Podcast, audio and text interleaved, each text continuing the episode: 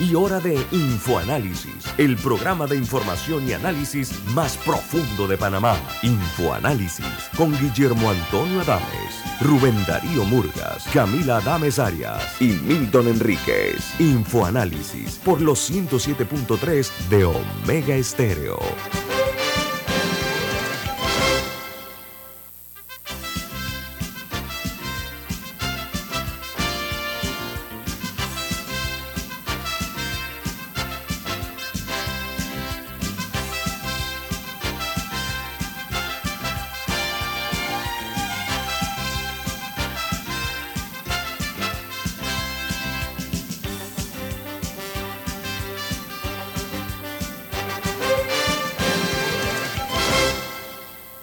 Buen día, bienvenidos.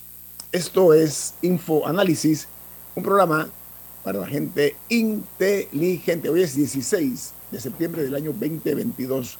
Vamos a hacer un cambio en el formato nuestro hoy porque hemos invitado a la canciller Erika Muñez a que nos acompañe esta mañana y que se dirija a ustedes para hablar algunas cosas que están ocurriendo con, con esta importante institución. Bienvenida, canciller Erika Moines, ¿cómo está usted? Muy bien, contenta de estar aquí con todos. Gracias. Mire, canciller, eh, hay una noticia eh, que tiene mucho que ver con lo que ha sido eh, uno de los elementos más importantes para nuestro país, que es el tema relacionado con las vacunas. estoy enterado que usted presentó ante el Pleno de la Asamblea Nacional dos o cuatro proyectos de ley, ahora después me amplía, sobre el propósito de crear un marco jurídico para la creación de un instituto de vacunas, no, Instituto Internacional de Vacunas. Eh, esto es con el propósito, por supuesto, de, enfrentar eh, los elevados costos que pagamos los panameños por los medicamentos, pero sobre todo la calidad de las vacunas. Eh, si es tan amable y con la bienvenida, canciller, ¿de qué se trata el proyecto? Sí, el, uno de los centros de vacunas más importantes del mundo es este IBI, que está radicado en Corea. Eh, este protocolo, uno accede como miembro, pide la solicitud y ahora con el proyecto de ley podríamos ser parte. Es un momento, es, un puente realmente a una plataforma internacional muy grande. Eh, le da acceso a los médicos panameños y a los investigadores todo el tiempo hay, por ejemplo, ahora avances sobre las vacunas del cólera, de la, del dengue, obviamente todas las variantes de COVID, etcétera, pero más allá se complementa muy bien con el proyecto de un hub farmacéutico que está desarrollando Panamá, en donde uno de sus componentes es precisamente investigación, desarrollo y producción de vacunas. Eh, yo creo que es una arista más internacional importante. Nosotros, por la, posición geográfica que tenemos y lo, que se demostró que había una poca capacidad de producción local, digo, en las Américas, de, de vacunas, hay una oportunidad interesante, se están avanzando también conversaciones con universidades y, eh, eh, americanas para que apoyen también a este proyecto que tiene Panamá dentro del hub logístico para farmacia. Ahora, esto se creó en el año 1996 por el PNUD, ¿no?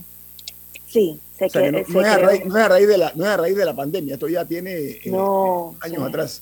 No, y tienen mucha investigación, los principales científicos comparten eh, eh, esencialmente documentos a los cuales ahora vamos a tener acceso nosotros también. Canciller, además, dentro de los proyectos que usted presentó en la Asamblea Nacional, está uno que tiene que ver tangencialmente con el turismo, no tangencialmente, directamente con el turismo, y la incorporación eh, de, otras, de otros destinos turísticos con Panamá. Es una buena noticia porque nosotros, en opinión de no pocos, no hemos sabido eh, todavía sacar provecho a lo que usted decía, nuestra posición geográfica privilegiada, le agrego yo. Entonces, esta, este, este nuevo eh, acceso suyo a través de acuerdos, tengo entendido que con Ecuador y Turquía, ¿correcto, eh, canciller? Háblanos de eso, por favor. Sí, con, con Ecuador puntualmente es un acuerdo de cielo abiertos que es esencialmente para que tengamos más frecuencias en ambas vías con Ecuador y eso es extraordinario, más frecuencias, más pasajeros que lleguen, más turistas. Eh, eso eh, fue lo que se firmó con Ecuador. Por otro lado, con Turquía se firmaron dos. Uno tiene que ver con cooperación en turismo específicamente y es al final es un mercado de 80 millones de habitantes. Tenemos ahora ya frecuencia directa con Turquía, entonces yo creo que ya está, digamos, ese puente creado y ahora este acuerdo nos permite maximizar eh, esos acuerdos compartidos entre ambas autoridades para promover turismo en ambas vías. El mercado de ellos es enorme, así que atraer todo eso, ese mercado y además usarlos a ellos, porque ellos en su región son también hub, con lo cual de allí también pueden venir muchas frecuencias y turistas que se interesen en venir a Panamá. Tienen Turkish Airlines, ¿no? que ya vuela a Panamá, tengo entendido, sí. Así es, y vuela directo. Entonces, sí, esto, esto se complementa muy bien con lo que ya existe. Y saben qué, amigos oyentes, Turquía es un destino turístico muy atractivo, muy atractivo por las bondades que ofrece eh, y el espectáculo que representa algunas ciudades de Turquía, por no decir todo el país. Así que enhorabuena, canciller. Oiga, el, otro de los proyectos que yo considero no ambicioso, pero sí muy eh, de, visión periférica, es la intención que tenemos nosotros como país de, a través de Cancillería, de ser incorporados como candidatos eh, al Consejo de Seguridad de las Naciones Unidas. Eh, este, para, ponerlo en contexto y nada más, y con el ánimo, por supuesto, de hacer docencia, para los que no lo saben, el Consejo de Seguridad de las Naciones Unidas tiene lo que se llaman miembros permanentes, que son los gigantes, ¿no? Y los voy a mencionar. Está China, está los Estados Unidos de América, está Francia, eh, está también eh, los permanentes, estoy hablando, hasta India, otro gigante, los, el país del Reino Unido, o sea, Inglaterra e Irlanda son los que conforman esta, este Consejo de Seguridad como miembros permanentes. Dije Rusia, creo que no, no lo omití. O sí, y, y no, no, India e Irlanda no están, está Rusia, pero... Está Rusia, eh, pero gracias. es Rusia, Rusia. Omití Rusia, bien, pero sí es, India es parte del, Consejo, pero no es la de manera permanente. Como... Ahora, en América Latina tenemos eh, que Brasil sí tiene, eh, es miembro, más no, no es eh, de, los, de los grandotes, y también está México, son, son dos miembros del, del, Consejo. ¿Qué está haciendo Panamá al respecto y qué representa para nuestro país esa aspiración que ha puesto usted en marcha, pues a nombre del gobierno nacional, canciller? Sí, la, presencia, por ejemplo, de México que usted mencionaba, es que además de estos miembros permanentes, esos gigantes a los que usted se refería, eh, Rusia, China, Estados Unidos, Inglaterra, existe la posibilidad de que de estos miembros no permanentes que están en el Consejo por dos años. Eh, Panamá en su historia ha estado ya cinco veces uno de los países de Latinoamérica que más ha estado en el Consejo de Seguridad, eh, por distintas razones. Eh, nosotros teníamos la gesta canalera, así que también era como parte de un ejercicio diplomático importante que ha sido reconocido a nivel mundial y nos valió incluso que una de las pocas veces que el Consejo de Seguridad ha sesionado fuera de su sede fue cuando vino a Panamá en 1973. ¿Qué es lo que está pasando en este momento? En el 2012, o sea, hace ya, esta es la tercera administración después de eso, se presentó a la Asamblea la, la intención de Panamá de ser nuevamente miembro no permanente del Consejo para ser efectivo en el 2025 y 2026. Eh, antes era, digamos, habían menos países y también era menos apetecible estar en el Consejo de Seguridad. Hoy en día todos los países quieren estar, o la gran mayoría, incluso países como autodenominados muy neutrales, como es el caso de Suiza. ahora, ¿por qué ese interés, eh, canciller, por qué ese marcado interés ahora? ¿A qué se debe? ¿Por qué? Porque en estos momentos, en las plataformas multilaterales, la élite, digamos así, el único órgano rector dentro incluso de las Naciones Unidas, de la cual la gran mayoría son parte, es este pequeño Consejo de Seguridad que es el único que tiene poder coercitivo. Entonces, las decisiones que quieren que, de alguna manera se implementen, eh, se toman allí. Y no solo eso, incluso el propio futuro de las Naciones Unidas, el secretario general, por ejemplo, Panamá va a estar sentado en el Consejo de Seguridad en el momento en el que se elige al Consejo, al, secretario general del Consejo de Seguridad, eh, que luego se, se, pasa a la Asamblea. Entonces, un país eh, comentaba como Suiza, que antes no quería ser parte, incluso lo llevó a referéndum y ahora han decidido y van a ser parte. Eh, Panamá, de hecho, tomaría un poco esa batuta de esos países más neutrales, digamos, que asumen entonces eh, esta posición. Y hoy, hoy en día, si por ejemplo Panamá decidiera, no, no quiero continuar con la candidatura, tendríamos que esperar 27 años para entonces porque ya están todos estos espacios llenados de candidaturas.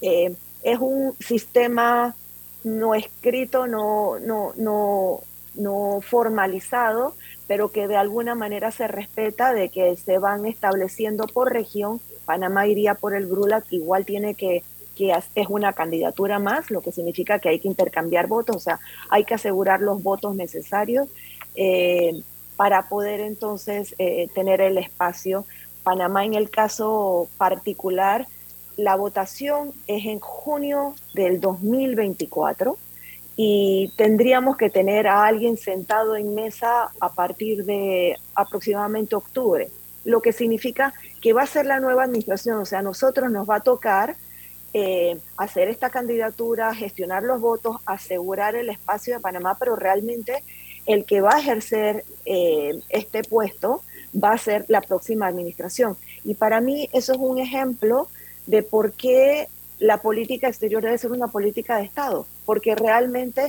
hay que darle una continuidad, hay que hacer un trabajo y no importa si es la próxima administración, nosotros tenemos que tener ya eh, una presencia institucional, hay que tener la capacidad, sobre todo en Cancillería, del equipo. Son temas muy técnicos, Panamá tiene que dar la talla, tiene que estar sentado y, si vamos a hablar del conflicto de Myanmar, tener a su experto en este tipo de conflictos. Crisis eh, climática, que es uno de los temas, mujer y paz, en fin, este, todos esos temas requieren una preparación, tenemos el tiempo, estamos yendo a las universidades, estamos involucrando a los distintos actores, hablando del tema un poco eh, y como dice usted, haciendo docencial sobre el mismo. Ahora, canciller, eh, qué bueno que se aclare, porque en la historia de la República, historia contemporánea, hemos visto muchas, muchos actos de mezquindad política, donde no se hacen cosas porque le van a corresponder a la próxima administración. Y eso precisamente deja entrever que no se tiene mentalidad de lo que es la verdadera política de Estado. Yo, yo saludo este tipo de cosas. Y ayer el doctor Aristides Rollo, expresidente de la República y negociador de los tratados, casualmente explicó cómo Panamá hizo los esfuerzos a través del general Torrijos y el equipo de los negociadores para que el Consejo de Seguridad se celebrara en la República de Panamá, algo inédito en la historia nuestra. O sea, siendo nosotros eh, un micro país, con todo respeto, ¿no? En, el concierto de las naciones de los, de los gigantes, como yo llamo, eso se logró. Ese logró ahora eh, volver eh, que Panamá esté en esta posición privilegiada, me parece que es muy oportuno y que comencemos ya a manejarnos en esos altos niveles. Canciller, tengo un corte comercial. Al regreso vamos a ampliar un poco más o mucho acerca de qué está haciendo la Cancillería de Panamá con relación a sus funciones que tiene tan importantes a nivel global. Viene más aquí en Info Análisis. Este es un programa para la gente inteligente. Omega Stereo tiene una nueva app. Descárgala en Play Store y App Store totalmente gratis. Escucha Omega Stereo las 24 horas donde estés con nuestra aplicación totalmente nueva. Hay quienes se levantan antes que el gallo cante, quienes desde la oscuridad encuentran una luz de esperanza, quienes ven la oportunidad de crecer uniendo pueblos y son los mismos quienes ven progreso en el cambio a nuestros clientes por inspirarnos a avanzar, a progresar por casi 100 años. Les damos gracias, visionarios. y ASA. ¿Trabajas 24/7 por tus objetivos? Para ti creamos la nueva banca de consumo premium de Metrobank, que además de asesorarte de forma personalizada, te acompaña en tu crecimiento. Banca de consumo premium de Metrobank, una banca que te prefiere a ti Nueva sucursal calle 50 y calle 75 Este. Contáctanos al 204-9094. La gente inteligente escucha InfoAnálisis Los anunciantes inteligentes se anuncian en InfoAnálisis. Usted es inteligente. Llame al 269-2488 y todos lo sabrán. Infoanálisis, de lunes a viernes de 7 y 30, 8 y 30 de la mañana, en donde se anuncian los que saben.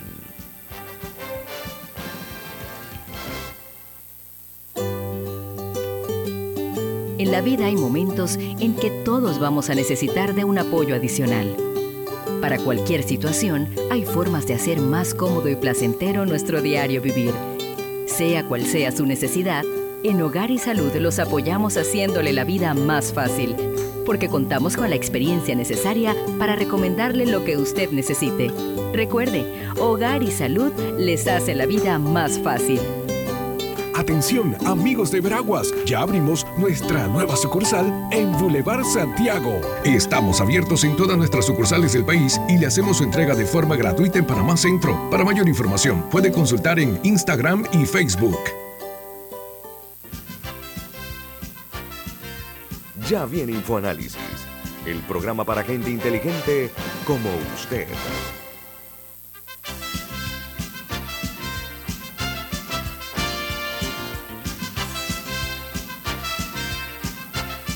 Amigos, vamos a continuar platicando con la canciller Erika Moines, pero antes, don Rubén tiene un mensaje importante. ¿De qué se trata, don Rubén? Bueno, y es que Café Lavazza, un café italiano espectacular que puedes pedir en restaurantes, cafeterías, sitios de deporte o de entretenimiento. Te da la bienvenida a InfoAnálisis y recuerda pedir tu café Lavazza. Y en Banco Aliado te acompañamos en tu crecimiento financiero. Ahorra con tu cuenta Más Plus mejorando el rendimiento de tus depósitos. Banco Aliado, tu aliado en todo momento. Visítanos a nuestra página web eh, de bancoaliado.com eh, y síguenos en nuestras redes sociales como Banco Aliado, Banco Aliado, tu aliado en todo momento. Yo quisiera preguntarle a la canciller porque es interesante cuando se da el Consejo de Seguridad de Panamá, esto eh, olía a dictadura. O sea, no, es, no, no, no, era una democracia ya consolidada como la que tenemos ahora. Eh, y, y Torrijos logró el milagro de reunir al Consejo de Seguridad, sacarlo de la sede de Nueva York y reunirlo aquí. Eh, e, eso fue también, creo que la oposición en ese momento eh, guardó un silencio uh, prudente eh, para, hacer, para que Panamá pudiera ser anfitrión de este, de este evento internacional que fue clave, ¿no? Eh, ahí, vino la famosa frase de que Estados Unidos vetó a Panamá, pero el mundo vetó a Estados Unidos, que la usó Torrijos. Así es, el, el, lo que está recordando es un, el, lograr internacionalizar nuestra causa. Usted estaba muy niña en ese, en ese momento. No adivine. ¿Ah? Que no adivine. Sí, sí, sí.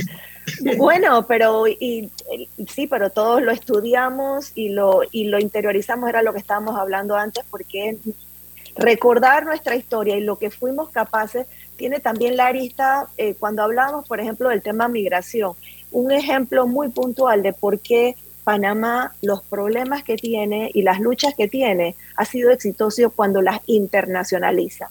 Llevarlo a plataformas afuera y de hecho traerla. Nosotros, por ejemplo, como decimos la conferencia de migración y trajimos a 20 cancilleres, no es solo hacer una reunión, es traer a todos y utilizar un tema, eh, eh, gestionar agendas comunes, pero también para un beneficio propio, porque ahí tenemos un tema que, que a Panamá le conviene. Entonces, sí, yo, creo que valoro, valoro que hayan eh, hecho todo este análisis en el programa de ayer sobre los negociadores y lo que eso representó, porque tiene que darnos energía de lo que somos capaces de hacer y de lo que estamos llamados a hacer en la plataforma internacional. Panamá tiene un rol muy importante que jugar cuando tenemos agendas tan polarizadas, tan divididas, eh, para mí es como un rol natural y que estamos consolidando nuevamente que nos toca recuperar, me parece. Canciller, México, que es un país con una riqueza arqueológica espectacular. Perú también eh, tiene razones y motivos para eh, tratar de, que su patrimonio, sobre todo en la parte de, materia indígena, eh, han sido países que han tenido fuertes confrontaciones con otras naciones grandes que por diversas razones que no vamos a entrar a, detallar, fueron expatriados, fueron llevados a otros países que sacaron mucho provecho de, esta, de lo que se denomina riqueza arqueológica.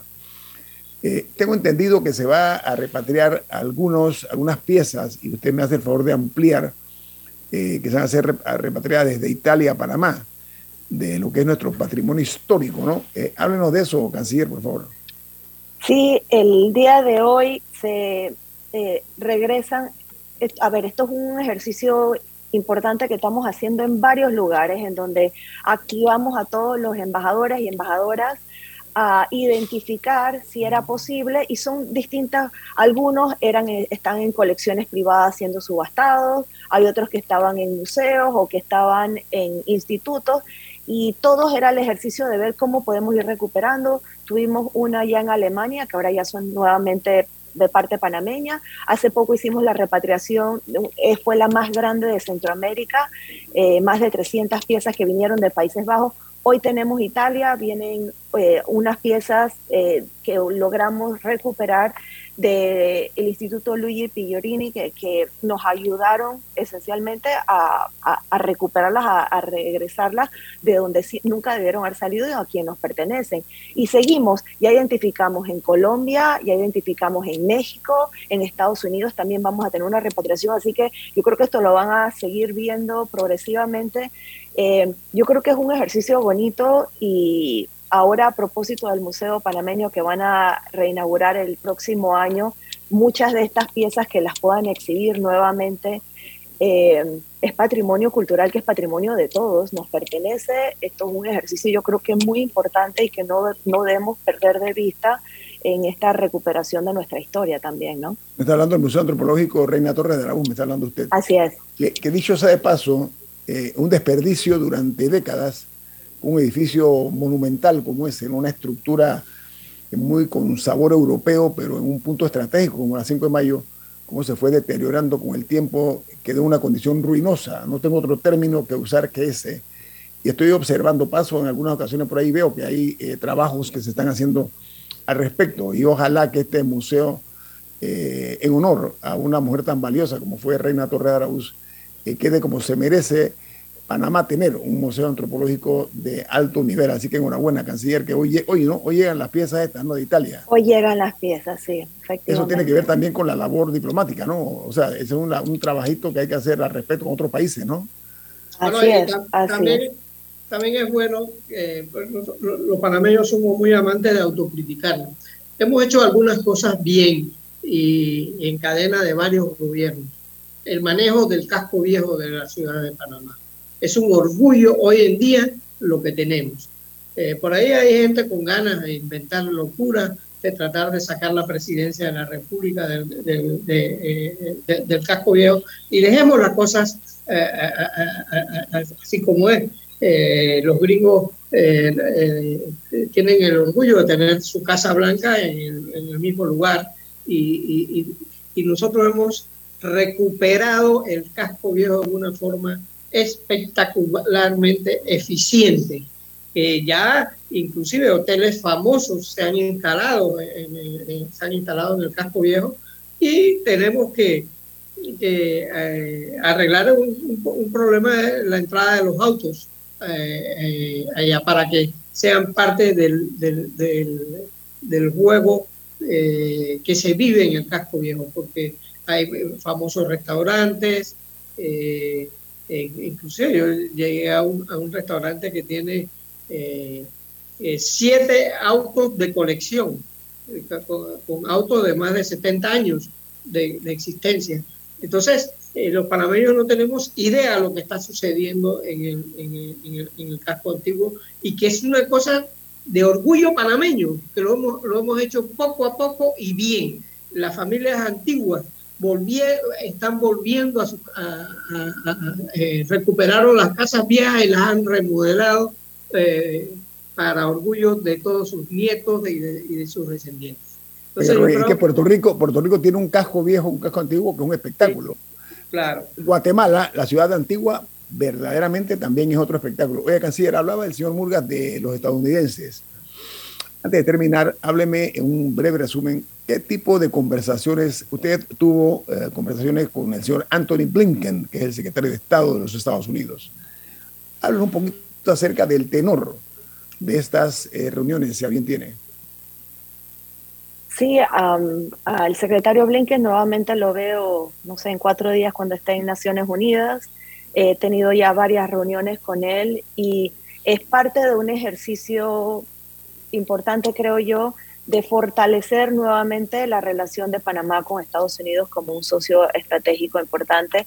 Eh, hemos tratado no solo con los eh, miembros del Departamento de Estado, el cual él lidera, sino también con congresistas y senadores y nosotros a nuestro conteo llevamos más de 60 reuniones que me han tocado a todos niveles, que yo creo que es importante, no es solo una reunión con el equivalente de canciller, sino a todos los niveles. Eso fortalece nuevamente y nos pone en el mapa en positivo y tenemos muchos temas que estamos avanzando. Empezábamos al, al inicio del programa hablando del hub farmacéutico. Una de las iniciativas que estamos hablando, y ya tenemos a varias universidades, pero tener al Departamento de Estado de la mano diciendo, quiero que ayuden a Panamá y que esto sea una realidad, es un ejemplo de una agenda propositiva, no reactiva. Eh, yo hablo mucho de que estamos muy acostumbrados a llegar a las reuniones y un poco como a ver qué es lo que me traen. No, no, no. Cada reunión tiene que tener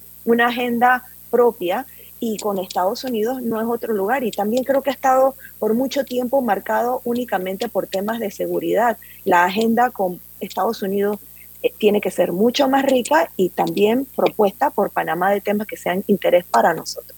Gracias, eh, canciller, por, sobre todo por informarnos acerca de los, los proyectos que tiene eh, en sus manos la Cancillería a su cargo por ejemplo, el tema de la, del Instituto este Internacional de Vacunas. Me, me, parece muy oportuno hablar de ese tema porque es un elemento muy prestigioso. Este acuerdo entre Panamá y Ecuador, el, el acuerdo con, con Turquía, eh, me llama la atención, pero también la repatriación de las piezas este, arqueológicas desde Italia. La felicito, canciller, y siga usted marchando por el rumbo que le corresponde, que es su responsabilidad velar por los mejores intereses de Panamá a nivel internacional. Que tenga buen día y buen viaje. Va usted para las Naciones Unidas, ¿no? ¿Qué día? El domingo salgo para allá. Bueno, que tenga éxito en esa gestión, canciller. Que tenga muy buen día. Muchas gracias. Buenos días. Hasta luego. Vamos al corte comercial. Viene Rodrigo Noriega con los análisis del caso de Brecht y de otras figuritas más que vamos a estar hablando con el analista Rodrigo Noriega. Viene más aquí en Info Análisis. Este es un programa para la gente inteligente.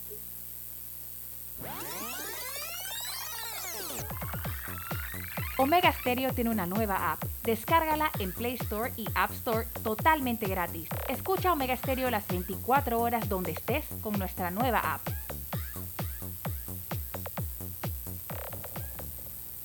Dale mayor interés a tus ahorros con la cuenta de ahorros Rendimax de Banco Delta. Gana hasta 3% de interés anual y administra tus cuentas desde nuestra banca móvil y banca en línea. Ábrela ya en cualquiera de nuestras sucursales. Banco Delta, creciendo contigo. La gente inteligente escucha InfoAnálisis. Los anunciantes inteligentes se anuncian en InfoAnálisis. Usted es inteligente.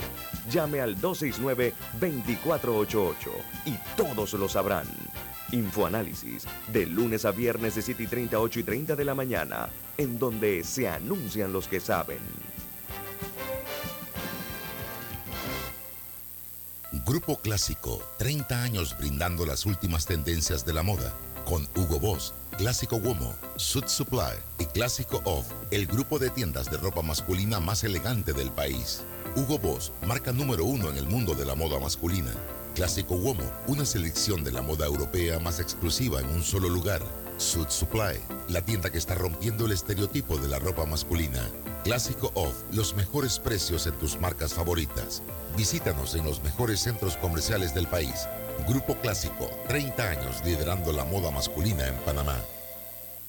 Escucha, tengo una idea de negocio. A ver, cuéntame. Crearemos una app que conecte a productores locales, directo con el consumidor final. ¡Ey, buenísima! Comenzaremos con mi tío, que tiene una finca en Chiriquí que produce aguacates. Me encanta. Tengo el socio perfecto. Un panel compacto para mover el negocio. ¡Vamos! Hoy llegó tu momento de emprender con el nuevo Light Ace, tu socio para avanzar. Visítanos en tu sucursal más cercana, Ricardo Pérez.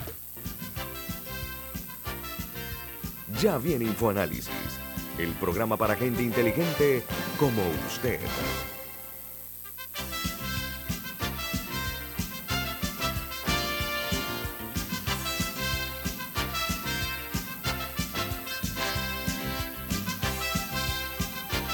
Bueno amigos, continuamos aquí en InfoAnálisis. Tenemos nada más y nada menos, para mi juicio y el de muchos, la participación de uno de los analistas eh, políticos más agudos que hay en este país. Pero sobre todo, además de tener una pluma, como digo yo, siempre bien afilada, un hombre muy coherente con la realidad nuestra, que lo ve con la crudeza con que hay que mirar lo que está pasando en nuestra patria, lo que queremos en esta patria. Y es que hoy entra en su quinto día eh, la audiencia preliminar en el caso de Brecht, que es el caso de corrupción más eh, grande de la historia de la República, que es mucho decir. Doctor Noriega, bienvenido aquí en Infoanálisis, ¿cómo están? Muy bien, don Guillermo, don Rubén, muchas gracias, saludos a su audiencia inteligente. También quería agradecerle a don César Lara y don Juan de Dios Hernández el haber leído mi, artículo de hoy del diario La Prensa. Eh, adelante, creo que tenemos bastante de qué hablar. Oiga, eh, desde, usted, usted es abogado, usted es doctor. En derecho. Sí, sí, yo soy doctor en Derecho. Sí. hágame el favor de hacernos un análisis, si no pormenorizado, más que todo profundo, porque hay, muchas, hay mucho pesimismo acerca de si este juicio va o no en buen camino, si tiene posibilidades de que aquí se haga justicia verdaderamente y que eh, se rompa ese esquema de que Panamá es un país complaciente con los corruptos y que la impunidad se impone. ¿Cuál es su opinión? ¿Cómo va marchando el juicio hasta ahora, doctor Noriega? Muchas gracias, don Guillermo, por la pregunta. Yo creo que el mensaje que deben recibir todos los panameños es que el juicio va muy bien. Pero entendamos una situación, es el juicio jurídico que ocurre en los estados de Palacio Gil Ponce, en la falda del Cerrancón. Hay un juicio en la opinión pública y hay un tercer juicio que es los negociados y las transacciones políticas y empresariales que se están moviendo alrededor, tratando de presionar eh, a los poderes públicos para, para, digamos que descarrilar el, proceso. Yo creo que se van a enfrentar con un muro de Berlín, un muro durísimo, una muralla china, porque eh, no solo hay actores nacionales, el presidente Cortizo ha sido muy respetuoso de la institucionalidad, y eso hay que reconocérselo, sino también que ah, la comunidad internacional está respaldando a Panamá en este juicio. El, el, caso este de Odebrecht, los imputados eh, en, esta, en esta ocasión eh, son nombres de personas eh, influyentes políticamente, con mucho poder económico en términos generales, pero se está revelando lo que se hablaba en los cafés, en los corrillos, ¿no? los niveles de corrupción que han habido en Panamá, donde se ha cobrado coima para cualquier obra, y entre la obra era más grande, más recibían coima, más alto era el precio que recibían. En el caso, por ejemplo, de que hay eh, las donaciones que se hicieron a las campañas políticas, y se mencionó particularmente la campaña del señor José Domingo Arias, abanderado de Cambio Democrático, donde se habló de una forma muy descarnada de la manera como se negociaron 11 millones de dólares para una campaña política de esa naturaleza y que Odebrecht eh, llegó a un acuerdo en su momento. Háblenos acerca de este tipo de actitudes que hay por parte de la clase política de buscar dinero donde sea para hacer campañas eh, presidenciales, etcétera. Doctor Noriega. Gracias, don Guillermo. Mire, normalmente cuando pensamos en Panamá el clientelismo, estamos pensando del pobre votante que a cambio de una bolsa de comida vende su voto o que pide una beca para un hijo o que pide un, trabajo mal pagado en el, Estado, en el gobierno local. Pero el clientelismo empresarial y el clientelismo de la clase política. Y ese hay para mí de la clase política con los grandes y las grandes empresas panameñas e internacionales, lamentablemente está plena vista en el caso de Odebrecht. Eh, la empresa estaba segura de que uno de esos dos, porque también estuvo apoyando fuertemente al candidato al panameñismo, uno de esos dos iba a ser eh, presidente de la República. En la campaña de, José Domingo Arias, que debe haber sido la campaña más cara en la historia de este país, 21 eh, millones de dólares fue, la, fue, fue el aporte solamente para los consultores de, de mercadeo político que iban a tener. Eran, brasileños, Brasileños, sí, Mónica Moura y Joao Santana, que son de grata recordación en América Latina. Eh, todo eso expone una clase política voraz, codiciosa, implacable en la corrupción de la que es capaz y sobre todo con una falta total de ética y de respeto por el país. Ahora, Odebrecht tenía ventajas sobre otros eh, competidores por la forma eh, como establecieron su modus operandi. Eh, doctor Noriega, ahora, el, el, tema este de la investigación judicial que se ha hecho en Brasil y en los ah. Estados Unidos, eh, salió como ejemplos de los dineros de Odebrecht que pagó en coimas o en sobornos, proyectos grandes, ¿ah? por ejemplo, la cinta costera 3, ahí se habló de, de, de sobreprecio y otras cosas más, la avenida José Domingo Díaz, que se ha venido publicando hace muchísimo rato y que no tomaba vuelo porque se buscaban argumentos de que sí, que no.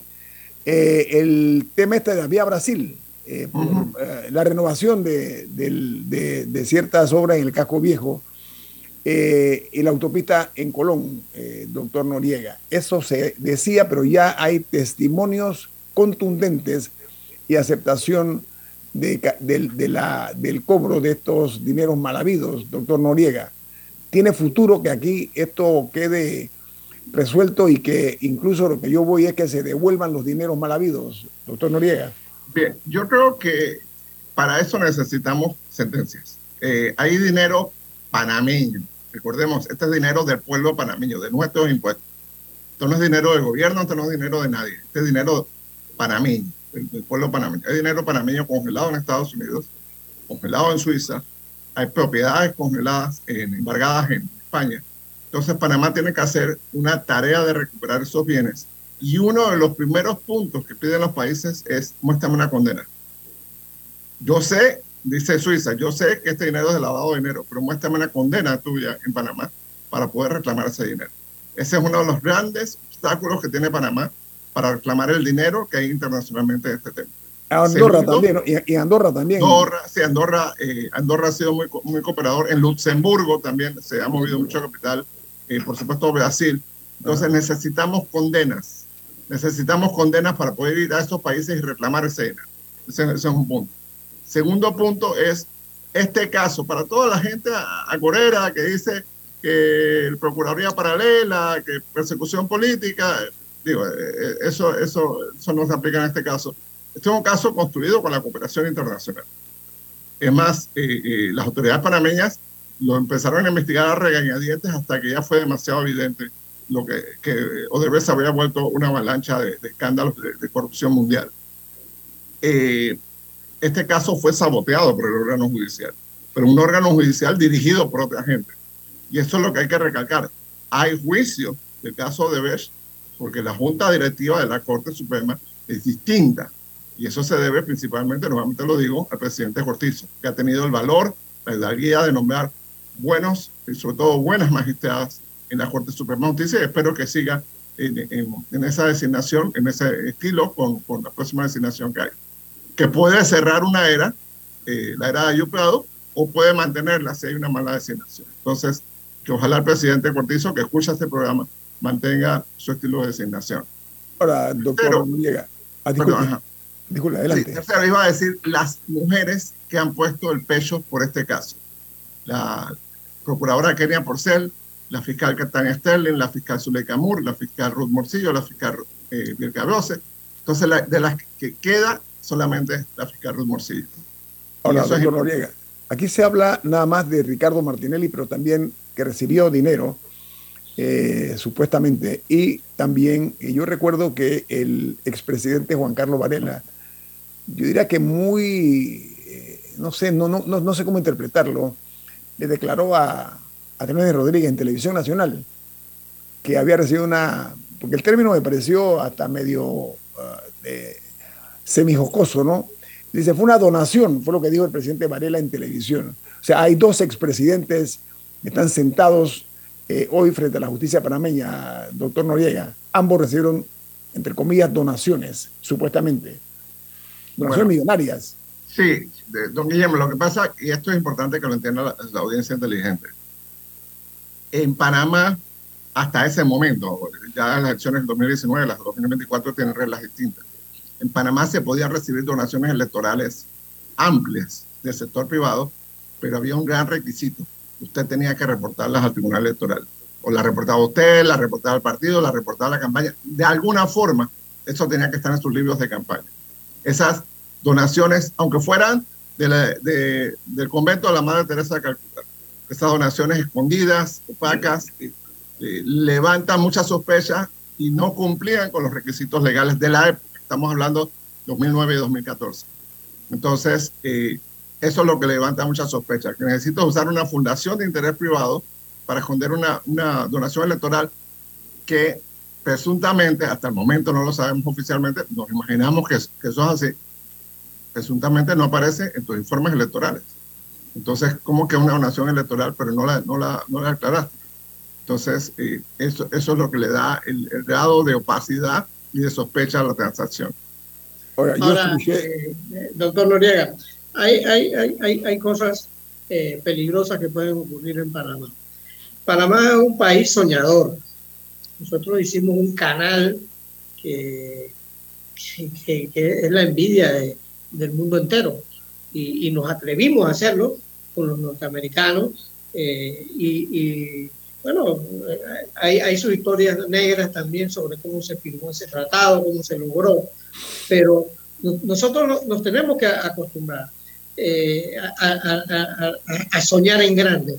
Y eh, esa minuciosidad con que estamos tratando las licitaciones pueden ser peligrosas, porque eh, eh, podemos ponerle un manto de sospecha a, todas las obras grandes. Y, yo creo que Panamá necesita obras faraónicas para enfrentar su, su, destino. Eh, nosotros tenemos, nos hemos dado el lujo que sin querer, nosotros tenemos desde Panamá hasta Paso Canoa eh, una verdadera autopista, o sea, más de cuatro vías muy mal dañada, muy, muy dañada, señor Murga. En algunas partes muy mal dañada, pero hay otras que están bien construidas.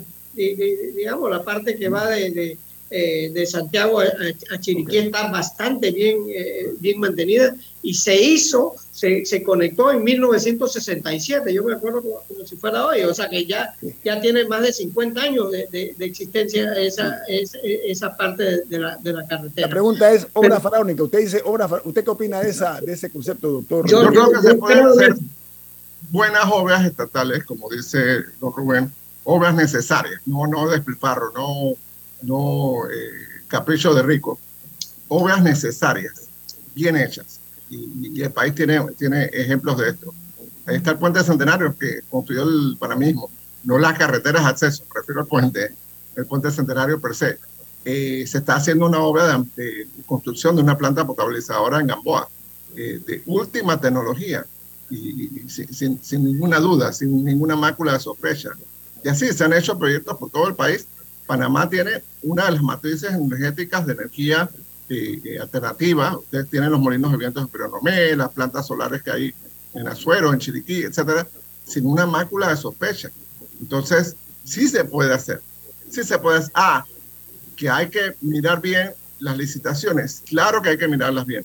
Una de las confesiones que, que hizo un funcionario de Resh, eh, ahora mismo no, no, recuerdo el nombre, en, que está en el expediente que fue leído, fue que ellos le daban al MOP, aquí está, esto es lo que tienes que pedir para la licitación.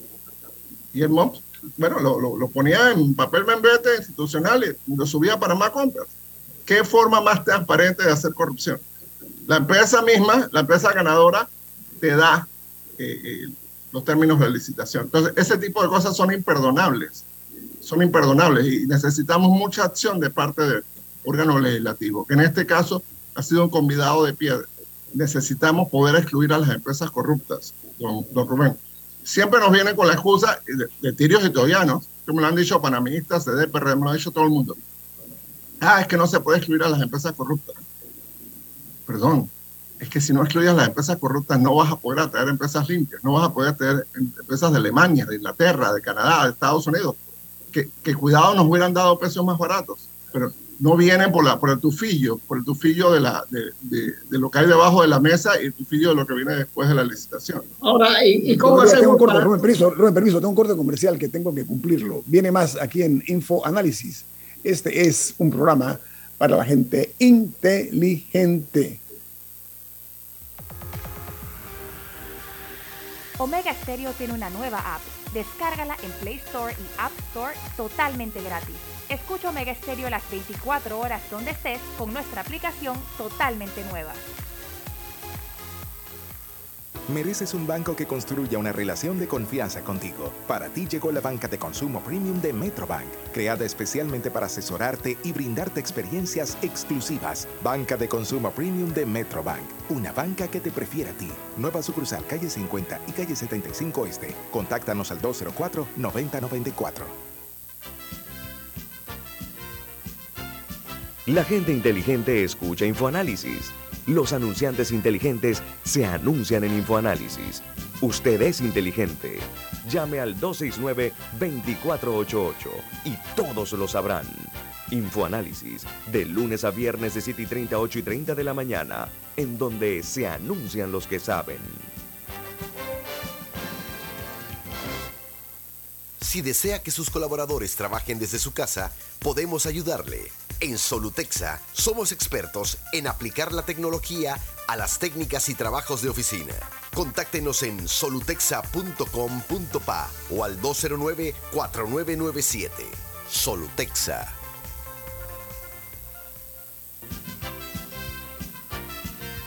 Ya viene InfoAnálisis, el programa para gente inteligente como usted.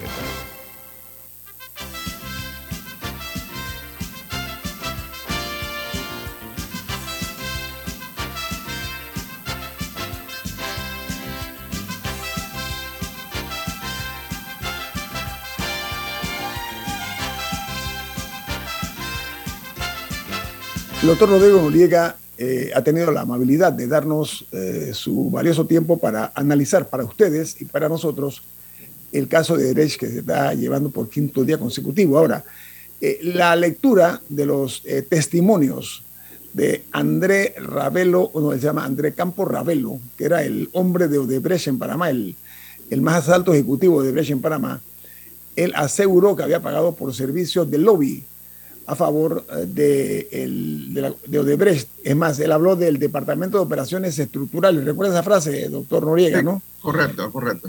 Aquí no hay, a mi juicio, las pruebas están por encima de cualquier tipo de especulación y cualquier tipo de lamento, como estamos viendo y escuchando.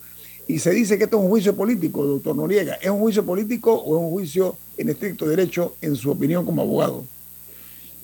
Gracias por la pregunta. Yo creo que la audiencia tiene que entender que este es un juicio a políticos por presuntos actos de corrupción. Y me imagino que en unos meses, cuando tengamos alguna sentencia, y Dios mediante, podemos decir a políticos por actos de corrupción. Y por eso, eh, eh, esa es la diferencia. Ha faltado una preposición. Este no es un juicio político, este es un juicio a políticos por, actos de, por presuntos actos de corrupción. Tenemos los recibos, la gente que pagó las coimas, que fue Derbez, doctor, doctor, y testimonio de los que recibieron coimas que ya han confesado públicamente claro, en, Estados claro. Unidos, en, Estados Unidos, y en Panamá. Hay 12 oh. personas condenadas en este caso. 12. Ah. 12. Esto, esto, no es inventado. Hay, hay personas que ya hicieron acuerdo de pena, panameños, que ya hicieron acuerdo de pena y acuerdos de colaboración eficaz y cantaron todo. Y estoy seguro que después de esta audiencia, porque los tiros de cámara de, de los primeros días, cuando llegaron los imputados, bueno, había algunos incómodos y demás pero a medida que avance el juicio, yo creo que algunos van a empezar a decirle a su abogado, oye, ¿sabes que Vamos a hacer un acuerdo. Porque la expectativa de enfrentar 12 años de cárcel por blanqueo de capitales, más lo que viene con eso, eh, confiscación de bienes y todo lo demás, es una amenaza cierta para todos los que están imputados en este momento. Así que eh, yo creo que muchos van a estar empezando a cuestionar, bueno, ¿por qué no hacemos un acuerdo de pena? ¿Por qué no hacemos un acuerdo de algo? Y eh, yo creo que en este momento el Ministerio Público, mientras cuente con un procurador como José Caraballo y, la, y el órgano judicial, mientras haya una presidenta como María Eugenia López Arias, va a seguir adelante con este tema y vamos a tener justicia en Panamá. Esto es importantísimo, señores y señoras, porque Panamá tiene una malísima reputación mundial por el tema de justicia. Ahora, en este caso... Ah, disculpe, adelante. Un embajador, perdón, eh, don Guillermo, un embajador europeo me dijo a mí, ustedes sacan una condena en este caso y sacaban las listas. Mire, eh, la investigación judicial, doctor Noriega, esta investigación judicial es importante señalarlo también. Esto no es una cuestión que se, que se llevó a cabo en, en ninguna provincia de la República de Panamá. La investigación judicial tiene información muy pesada, muy espesa de países como los Estados Unidos, Brasil, Andorra, entre otros. Suiza, Bélgica, o sea, hay, cooperación de muchas islas del Caribe. Eh, eh, eso es importante que lo entendamos. Este es un esfuerzo multinacional, no es solo de los fiscales panameños. Esto no es de que Procuraduría Paralela y que aquí no, no, no, nada de eso. Esto ah. es un esfuerzo, la mayor parte del expediente viene de afuera. Afuera. Esto es importante que lo entendamos. Ahora, doctor, Noriega, ¿quién corrompió a quién? Eh, Odebrecht vino de parte, eh, estaba en el poder un, líder que está pronto a volver al poder, eh, eh, es el presidente Lula da Silva en, Brasil.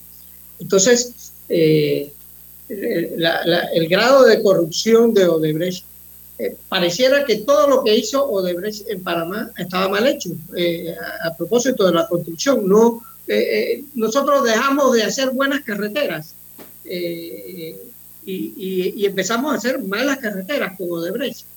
entonces, ¿qué, ¿qué, futuro puede tener Panamá para que vengan las compañías buenas que vinieron aquí, la Morrison, las compañías norteamericanas que hicieron la a, lo largo del país eh, los, los, tramos bien hechos que se hicieron de la carretera interamericana, que eran la U, eh, no eran autopistas, eran carreteras de dos vías nada más, pero de concreto y se hicieron bien. Yo creo, Rubén, que aquí lo que está en juego, a mi juicio, ¿no? Eh, lo que está en juego no es la calidad técnica de Odebrecht, sino su capacidad para hacer trampas y para pagar coimas. Bueno, y, hacer, las carreteras mal hay, ese detalle también. O sea, eh, al principio creo que eh, algunas de las obras construidas al principio se pueden considerar como calificar, bueno, son obras de buena calidad. Pero tenemos todavía la Terminal 2 del Aeropuerto Internacional de Tocumen. O sea, hay muchas insuficiencias. Hay, hay temas, por ejemplo, eh, de las carreteras que se han hecho. Hay, hay, hay temas que tienen que ver con, con mantenimiento, ver más con el diseño del proyecto, Rubén. Cuando usted va a hacer una carretera, usted puede hacerla de distintos métodos con el sistema este de losas que se está usando ahora, que son losas prefabricadas en algunos casos, se hace rápido. ¿Para qué? Para recibir el dinero, el pago, cortar la cinta. Pero esa losa no dura suficiente. Esa, esa losa se rompe por el tráfico de, autobuses, por el tráfico de camiones, etc. Y entonces esa losa eh, hay, que, hay que sustituirla, pero sustituirla cuesta carísimo. Entonces hay que ese reemplazo constante, esa ruptura constante de la capa superior de las carreteras nos sale carísimo y nos da unas calles malísimas. y eso se hace a propósito, para él, porque es más rápido construirlo, pero es más caro mantenerlo. Y nosotros en Paraguay no tenemos cultura de mantenimiento. Quiero volver al caso de Odebrecht porque quiero aprovechar su presencia. Anoche, una abogada del expresidente Ricardo Martinelli presentó una recusación contra la jueza tercera, la señora Valosita Marquínez, pero fue negado el, el, incidente. Opíneme acerca de eso, doctor, por favor. Bien, ellos han aplicado todo lo que tienen en el libro. Eh, principio de especialidad, habeas corpus, recusaciones, eh, incluso han dicho que el juzgado no es competente porque el juzgado fue creado después de, que se cometieron los presuntos delitos. Eh, yo creo que el órgano judicial está clarito. Sí hay algunas fichas por ahí, medio caballos de Troya, y siempre las hay en toda organización pero yo creo que el órgano judicial está clarito, que esto necesita fluir. Eh, todos esos incidentes que ustedes están escuchando ahora fueron interpuestos con anterioridad. Estos no son nuevos. Están repitiendo incidentes. Ya se le acabaron las figuritas del álbum y están repitiendo incidentes. Y van a repetirlo y lo vamos a volver a escuchar. Vamos a volver a escuchar lo de principio de especialidad. Vamos a volver a escuchar todas estas cosas de nuevo. ¿Por qué? Porque necesitan el repertorio. recuerde, ustedes lo dijeron, don Rubén lo dijo, el señor Ricardo Martinelli tiene aspiraciones políticas. Entonces hay un juicio en la opinión pública. Por eso es valioso lo que hizo la Corte Suprema de que este juicio fuera transparente. Y ojalá fueran todos, fueran así. De que la opinión pública lo viera. ¿Por qué? Porque necesitamos tener una justicia legítima ante la opinión pública. Entonces la opinión pública se dio cuenta, mira, ¿cómo quedaron los abogados defensores? Ay, presentando cosas y todas se las rechazaron. Oye, la juez sí sabe, oye, la fiscal sí sabe, el fulano sí sabe. Oye, mira, el querellante, don Carlos Muñoz Pope, que fue profesor mío, por cierto, de Derecho Penal, eh, y cómo, cómo sentó cátedra de un, hombre que tiene más de 40 años de experiencia en Derecho Penal. Entonces, todos esos elementos son importantes que la gente los pueda ver, los pueda entender. En los años 50, aquí se transmitían, eh, pues, aquí se transmitió por radio el juicio de Ramón, y las personas en las calles tenían opinión jurídica sobre ciertos temas, esto, aquello. Entonces, eso es importante para, para construir una, una, sociedad comprometida con la justicia. La justicia tiene que ser transparente y tiene que, aparentarlo. Por eso necesita que haya el mayor acceso público a, lo que hace la justicia. Esto es maravilloso, una enorme lección de historia. Esto es una enorme lección de historia. Y, me, me, agrada muchísimo lo que ha hecho la Corte Suprema con este tema. Es más, esto marca un hito histórico porque en la época de juicios grandes, como usted dice, el del general José Antonio Ramón Cantera, cuando fue eh, asesinado, la radio fue el medio que sirvió para que la ciudadanía se enterara. Hoy, la tecnología nos permite eh, no únicamente escucharlo, sino también verlo. Así que estoy de acuerdo con usted, doctor Noriega, una gran decisión para efectos de transparencia tan necesaria en nuestro país. Doctor Noriega, como siempre, con respeto lo tratamos, con consideraciones, reconociendo su alta capacidad como profesional del derecho y su análisis siempre son aportes que todos en su justa medida, en su justa dimensión, sabemos apreciar. Que tenga buen día, doctor Noriega. Gracias. Muchas gracias a ustedes y que tengan un buen fin de semana. Rubén, ¿quién despide Infoanálisis? Bueno, Café Lavazza, un café para gente inteligente y con buen gusto que puedes pedir en restaurantes, cafeterías, sitios de deporte o de entretenimiento. Despide Info Análisis. Pide tu café Lavazza. Viene Álvaro Alvarado con su programa Sin Rodeos. Buen fin de semana para. Ha finalizado el Infoanálisis de hoy. Continúe con la mejor franja informativa matutina aquí en Omega Estéreo 107.3, Cadena Nacional.